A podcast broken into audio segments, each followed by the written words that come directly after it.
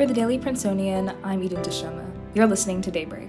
Today we cover a message to the campus community, new construction projects, the Supreme Court's affirmative action case, and other headlines. It's Wednesday, November 2nd. A content warning for our listeners. Today's episode includes mention of student death and gun violence. Yesterday, students, staff, and faculty received an email from the offices of the Dean of the College, VP for Campus Life, Dean of the Graduate School, Dean of the Faculty, and VP of Human Resources entitled Campus Concerns. The email was delivered amidst the ongoing response to the tragic passing of Misrach Ewunetie, class of 24. The first half of the email provided updates and information to the university community. The administrators assured the campus community that campus is safe, citing the law enforcement authorities continue to affirm that there is no suspicion of foul play. However, they addressed concerns over safety, announcing changes to security protocols for residential colleges. According to the letter, the Council of College Heads is working to secure access to dorms by limiting access to students and a short list of authorized faculty and staff. The council plans to lock all common areas in residential colleges 24 7, only making them accessible to the university community during public hours from 7 a.m. to 9 p.m. Additionally, plans are underway to enhance campus lighting and to expand a security camera program in response to concerns from students and staff. The second half of the email, titled Healing Together, addressed the state of campus grief. The administrators announced that due to increased demand, the Office of Counseling and Psychological Services, CPS, will be immediately hiring, quote, the equivalent of two full time counselors. CPS will also be launching the CPS Cares line, which will provide 24 7 access to a counselor by phone. In addition to the vigils last week hosted by the Princeton Ethiopian and Eritrean Student Association and the Office of Religious Life, the email promised there will be more opportunities to gather in the coming days and weeks. Amid the ongoing boom of campus construction, the Princeton Planning Board heard plans for two new construction projects in their October 13th meeting. The board heard concept plans for the new computer science building, which will be named Eric and Wendy Schmidt Hall, and they approved plans for a new apartment complex next to the Visual Arts building at 195 Nassau Street. To learn more about these plans, I sat down with assistant data editor and news staff writer Charlie Roth. Hi, my name is Charlie Roth. I'm class of 2025, and I'm an assistant data editor and staff news writer for The Prince. So, can you explain the reasoning behind the two buildings? Sure. So the new computer science complex, Schmidt Hall, will be the home of the computer science department. It's one of the most popular departments on Princeton's campus. It's going to be right behind the Frist South Lawn, where Guyot Hall is. It'll be transformed into this new complex for the computer science department. Um, and then the apartment complex right next to the visual arts building, which is at 185 Nassau Street. The new apartment complex will be near 195 Nassau Street.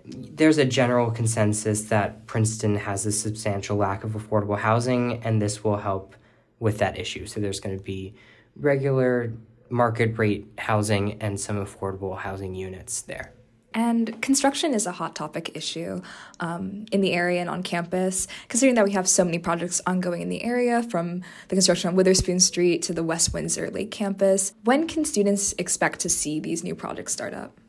So, there was no timeline presented with the proposal for the Schmidt Hall, the new computer science buildings, but Guyot Hall is currently the home of the geoscience department and the environmental studies program. So they will move to the ES plus SEAS complex, which will be completed in 2025. So my guess is that they can't start this construction until then because they can't kick those departments out.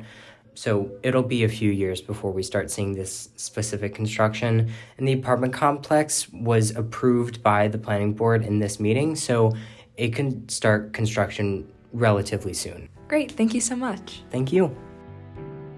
On Monday, the U.S. Supreme Court heard arguments surrounding affirmative action lawsuits against Harvard University and the University of North Carolina.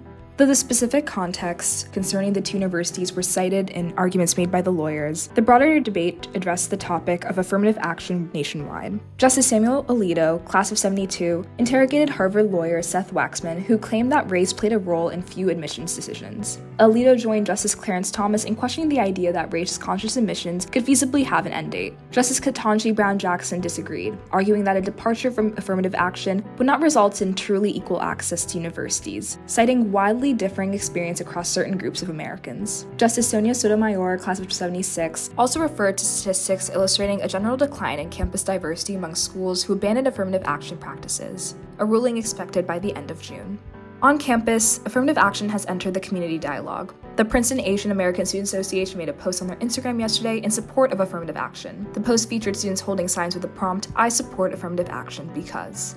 Last Thursday, Whig Clio hosted a Senate debate on affirmative action in the Whig Hall Senate chamber, inviting students to debate the resolution, quote, This House supports affirmative action and college admissions. In local news, yesterday afternoon, two police officers were shot in Newark. The officers were shot while serving a search warrant. In a tweet, New Jersey Governor Phil Murphy announced that he was, quote, in touch with local authorities and the state is providing resources as requested. We will continue to support local law enforcement and ensure that all residents are safe. Both officers have not suffered any life threatening injuries or are in stable condition, according to sources. The gunman is at large and the story is developing. Stay safe. Meanwhile, in Brazil, yesterday, President Jair Bolsonaro gave a speech following his election loss. While he did not explicitly concede to the election's winner, Lula da Silva, the event signaled his compliance with the transfer of power. Bolsonaro's speech came two days after his defeat. Since his defeat, his supporters have taken to the streets in protest. According to Brazil's highway police, pro Bolsonaro protesters blocked roads at 267 points across the country. Bolsonaro has yet to verbally condemn their actions. His silence has led many to fear that there will not be a peaceful and swift transfer of power. Expect a warm, sun filled day with a low 46 in the early morning and a high of 71. That's all for Daybreak today. Today's episode was written by Navani Rashmalu, Theo Wells Backman and me, sound engineered by me, and produced under the 146th Managing Board of The Prince. Our theme was composed by Ed Horn, Class of 22, and our show was started by Mark Dodici, Class of 22. For the Daily Princetonian, I'm Eden Teshome. Have a wonderful Wednesday.